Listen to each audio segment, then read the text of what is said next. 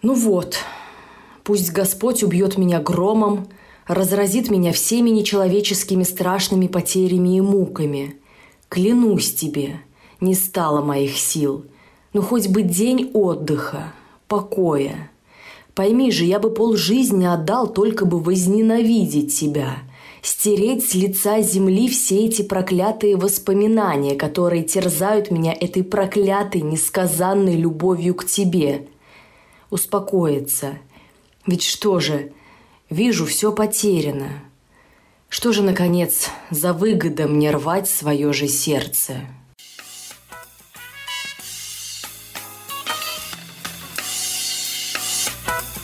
Привет, друзья! На связи Наталья Менкина, и вы слушаете подкаст «Анна Калуф». Здесь я рассказываю маленькие истории, которые стали частью большой литературы – Каждый эпизод – история о людях, эпохе и событиях. Все, что произошло когда-то в жизни писателей, нашло отражение в русской литературе, а мы, читатели, стали большой ее частью. Подписывайтесь на Наколув в социальных сетях Инстаграм, запрещенная в России, Телеграм и во Вконтакте. Вы также сможете поддержать подкаст на сервисе Вакадонат и на платформе Boosty. Подкаст развивается благодаря вашей поддержке.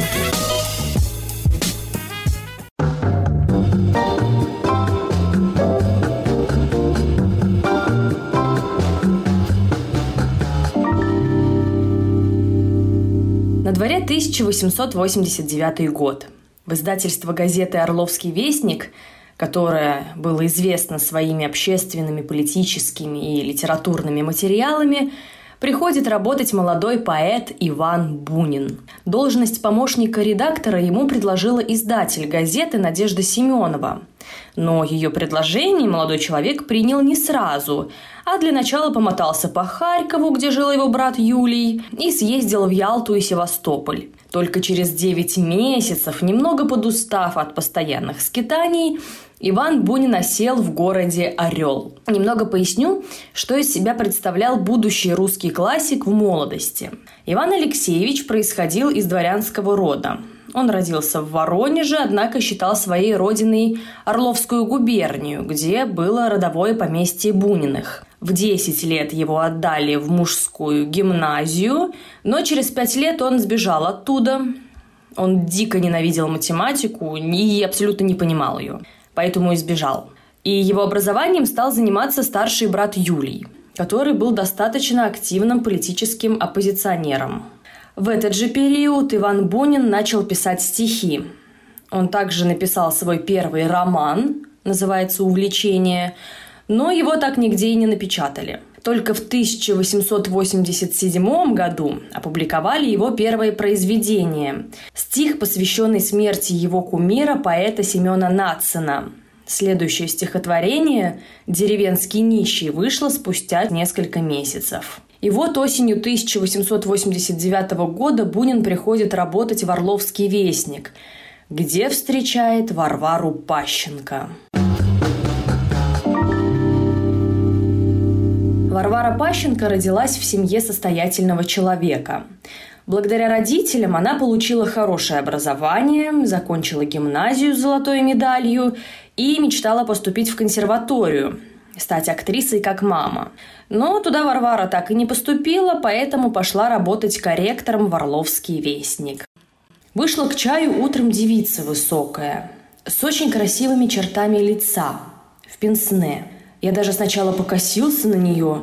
От пенсне она мне показалась как будто гордую и футоватую. Начал даже придираться. Она кое-что мне отпела. Довольно здорово. Потом я придираться перестал. Она мне показалась довольно умную и развитую. Она кончила курс в Елецкой гимназии. Потом мы встретились в ноябре. Тут я прожил в редакции неделю и уже подружился с нею. Даже откровенничал – ну, то есть немного изливал разные мои чувства. Она сидела в своей комнате, сотворенную дверью, а я по обыкновению на перилах лестницы, около двери. Дружеское общение на работе перетекло в постоянное времяпрепровождение вдвоем. Она играла для него на рояле, пела песни, они без конца обсуждали поэзию и музыку. Вместе ездили то к своему общему другу Арсению Бибикову, то ходили на концерты и встречались в общей компании. И, несмотря на все вышеперечисленное, они не считались парой. Согласно письмам Бунина к брату Юлию, молодой человек не сразу влюбился в девушку. Да, они постоянно проводили время вместе, но любви никто из них не чувствовал до определенного момента. Первым сдался Бунин. Как-то он сходил на театральное выступление с ее участием и не смог отвести глаз. С тех пор у него появилась дрожь в коленках при встрече с ней. Пащенко же держала Бунина на коротком поводке, то есть во френдзоне, потому что сама не до конца понимала своих чувств к нему. Вроде бы любила, но не так, чтобы вот прям очень. Но и отпустить тоже не могла по каким-то собственным, возможно, эгоистическим причинам. «Я тебя страшно люблю сейчас», — говорила она. «Страшно. Но я еще не уверена. Ты правду говоришь, что часто на то, что говоришь вечером, как-то иначе смотришь утром. Но сейчас, может быть, ввиду этого мне не следовало так поступать, но все равно. Зачем скрываться? Ведь сейчас, когда я тебе говорю про свою любовь, когда целую тебя, я делаю все это страшно искренно. На другой день она действительно попросила меня забыть эту ночь. Вечером у нас произошел разговор – я попросил ее объяснить мне, почему у нее такие противоречия. Говорит, что сама не знает, что сама не рада, расплакалась даже. Я ушел как бешеный. На заре она опять пришла на балкон, все сидели в доме, а я один на нем. Опять обняла, опять начала целовать и говорить, что она бы страшно бы желала, чтобы у нее было всегда ровное чувство ко мне. Варвара Пащенко буквально до слез доводила бедного Бунина. Здесь скорее проблема была не во взаимности, а в неопределенности. Ну, представьте себе, вечером вас целуют, признаются вам в любви, а уже на утро просят забыть все, что было накануне. А потом говорят, ну, э, я вот тебя люблю, но не так сильно, как ты любишь меня, поэтому ни на что не рассчитывай. Да, неприятно. И в таком состоянии Бунин проводил каждый свой день.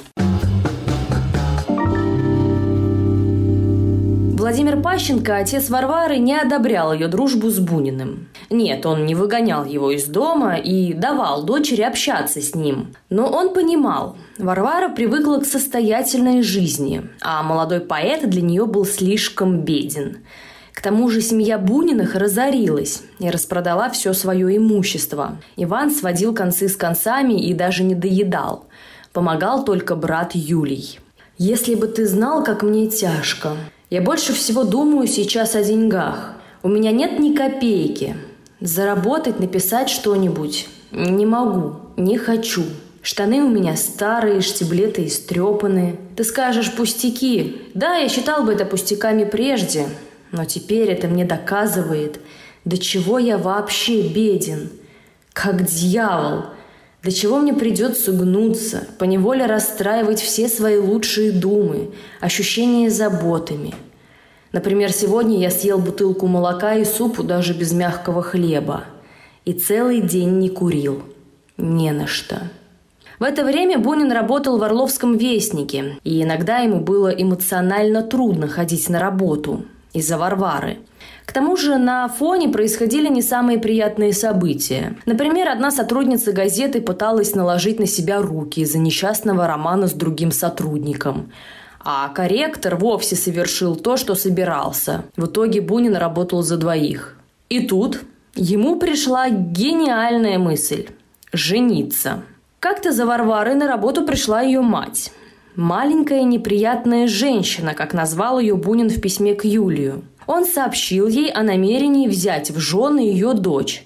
Но Варвара Петровна Пащенко, так звали мать, отнеслась к его предложению грубо отрицательно, чем выбила его из колеи. Она говорит, что вполне убедила тебя. Ты согласилась с ней, что действительно и думать нечего о нашей женитьбе. Во-первых, говорит, что могут сказать добрые люди, когда узнают, что Пащенко выдала свою дочь за мальчика без всяких средств, без положения. Во-вторых, ты не любишь, не можешь меня любить, потому что я был в твоих глазах всегда все-таки мальчик, далеко не ровней тебе и так далее. Так ли все это вопрос щекотливый, и его лучше следует оставить в туне – ну, мальчик, ну, глуповат, ну, неровня. Что же делать? Не могу надеяться, чтобы ты думала обо мне таким образом прежде, но не могу не сомневаться, что теперь ты думаешь так. Мама говорит, что она открыла тебе глаза, и ты вполне согласилась. Варвара уехала с матерью в родной Елец, а Бунин поехал погостить к Юлию в Полтаву. Старший брат надеялся вразумить младшего, мол, ты еще молодой, необеспеченный, куда тебе семья, но тот был слишком упрям. Через месяц он вернулся в Орел, потому что уже весь снова истосковался по Варваре. Он застал ее в Орле, но та вскоре снова умотала в Елец. В родной дом Варвара зачастила, и в ее очередную поездку домой Бунин намылился вместе с ней. Дома гостя, прямо скажем, не ждали – Брат Володя назвал его подлецом, так как молодой человек, не имея средств, хочет жениться, да еще на его сестре. Даже их общая подруга называла его мальчишкой, могущим подохнуть от голода. В тот момент он понял, что ему просто необходимо поехать к Юлию и там постараться устроиться на место. И попросив у последнего 10 рублей на дорогу, в июне он отправился в Полтаву. Он решил провести все лето у брата. Они читали книги, ходили в гости, путешествовали по маленьким городам и выбирались на природу. Юлий считал, что это было замечательное время, но Иван постоянно вздыхал по своей Варваре. Уже в середине июля он не выдержал и снова поехал в Орел. Там ее не оказалось. Издатель Орловского вестника Надежда Семенова уговорила Бунина поехать с ней в Москву на выставку. Ей хотелось его отвлечь и дать возможность заработать корреспонденциями из Москвы с выставки. Возможно, она надеялась, что он придет в себя или хотя бы поймет все безумие своего желания жениться. Она хорошо знала семью Пащенко и понимала, что они никогда не согласятся на брак дочери с нищим дворянином. Она также понимала, что сама Варвара не рвется замуж. Тем более, что в это время за ней также ухаживал Арсений Бибиков, о котором я уже говорила. Он был из знатной и обеспеченной семьи. Родители Пащенко хотели, чтобы дочь связала свою жизнь с ним и выжидали, когда закончится вся эта история с Буниным. Издательница не раз пыталась серьезно поговорить с молодым человеком, но он уже был в такой стадии, что перестал реагировать на разговоры такого рода. В этот же период у Бунина был риск отправиться служить в армию на три года, чего он очень не хотел. Он не ел, не спал, постоянно нервничал. И опять же, далеко не из-за армии, а из-за Варвары, которая не переживала насчет армии и возможной долгой разлуки с ним. У нее не было стремления успокаивать его, поддерживать. Она знала, что он мучается, но не проявляла ни беспокойства, ни тревоги. И вот в ноябре он отправился на медкомиссию. Призывников обследовал Владимир Пащенко, и когда пришел его потенциальный зять, он, толком не измерив параметры Бунина, сказал, что тот негоден для прохождения службы. И еще одна хорошая новость. Варвара решила выйти за него замуж.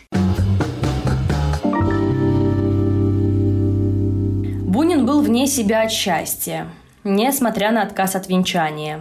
Напомню, что тогда брак считался полноценным только когда молодожены приходили на венчание в церковь. Тогда же Орловский вестник выпустил книгу его стихов, и дела будто бы пошли в гору.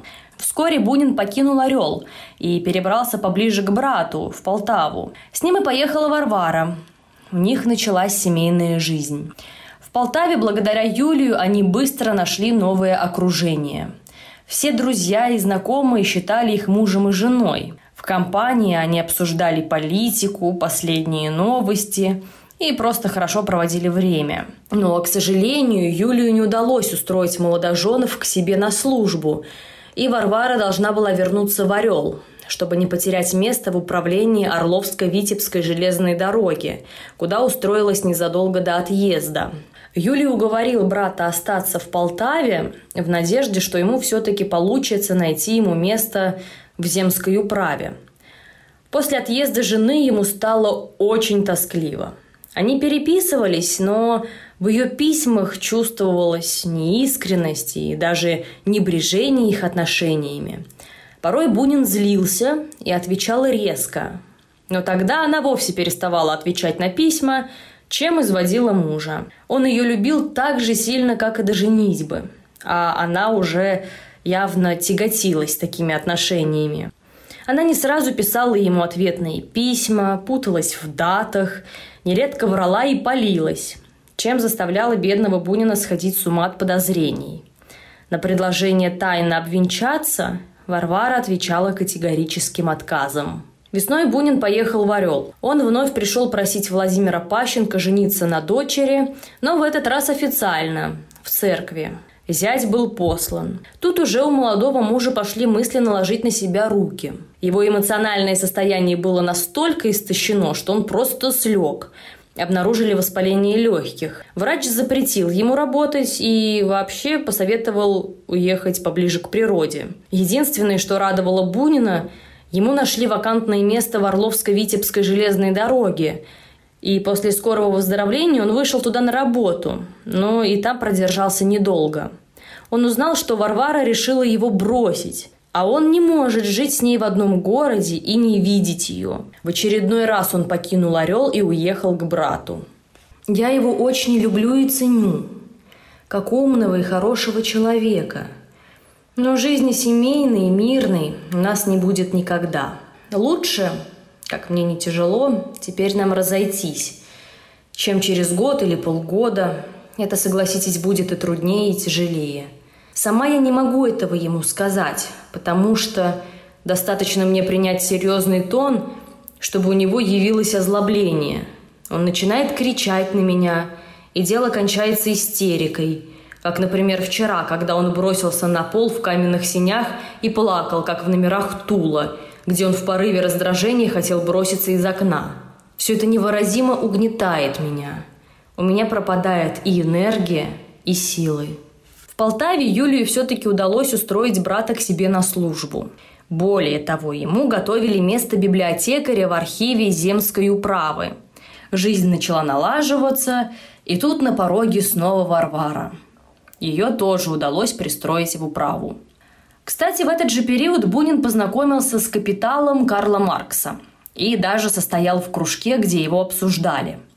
Как написала в биографии Вера Муромцева, побывав дважды на этом изучении и прослушав обсуждение первых глав «Капитала», на третий раз упал посреди комнаты на колени, поклонился в землю и обратился ко всей братьи «Отпустите меня, грешного, с миром!»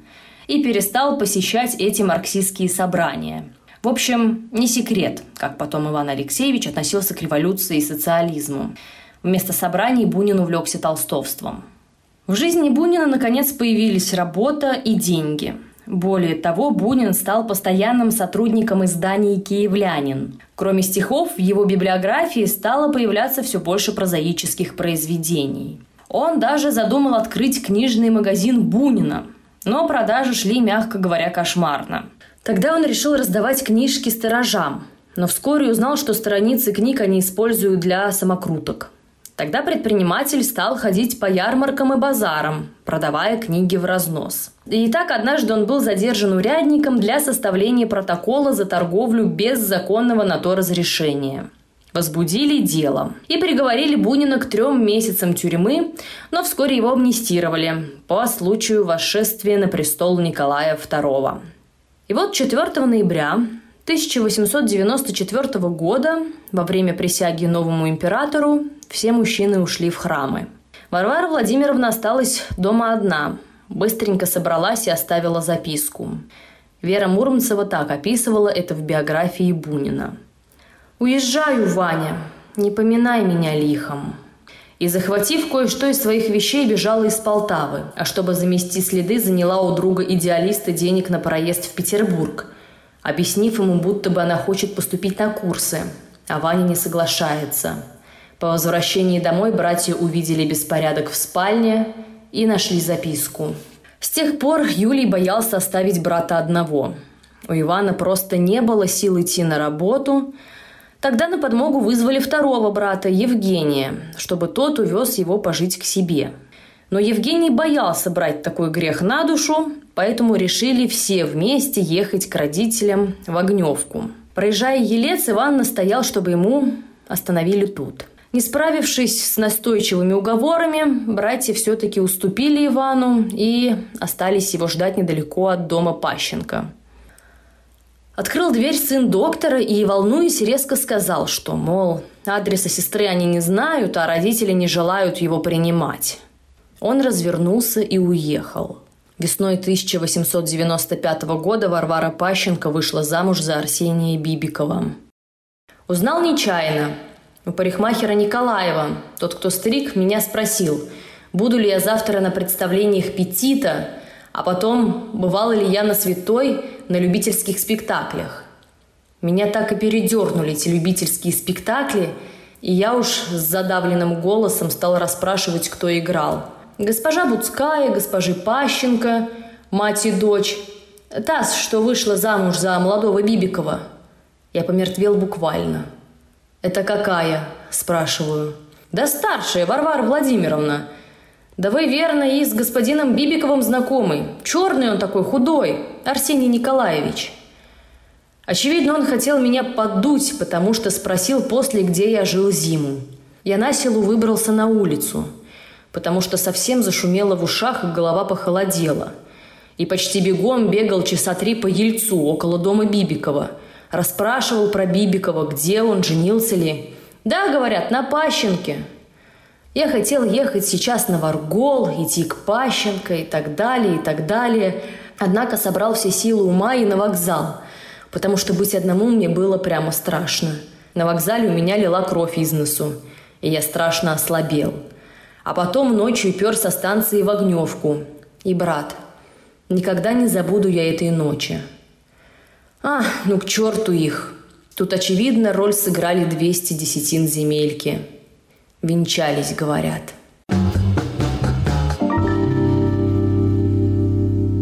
В 1898 году Иван Бунин впервые официально женился – его супругой стала Анна Цакни, дочь редактора одесской газеты «Южное обозрение», потомственная дворянка.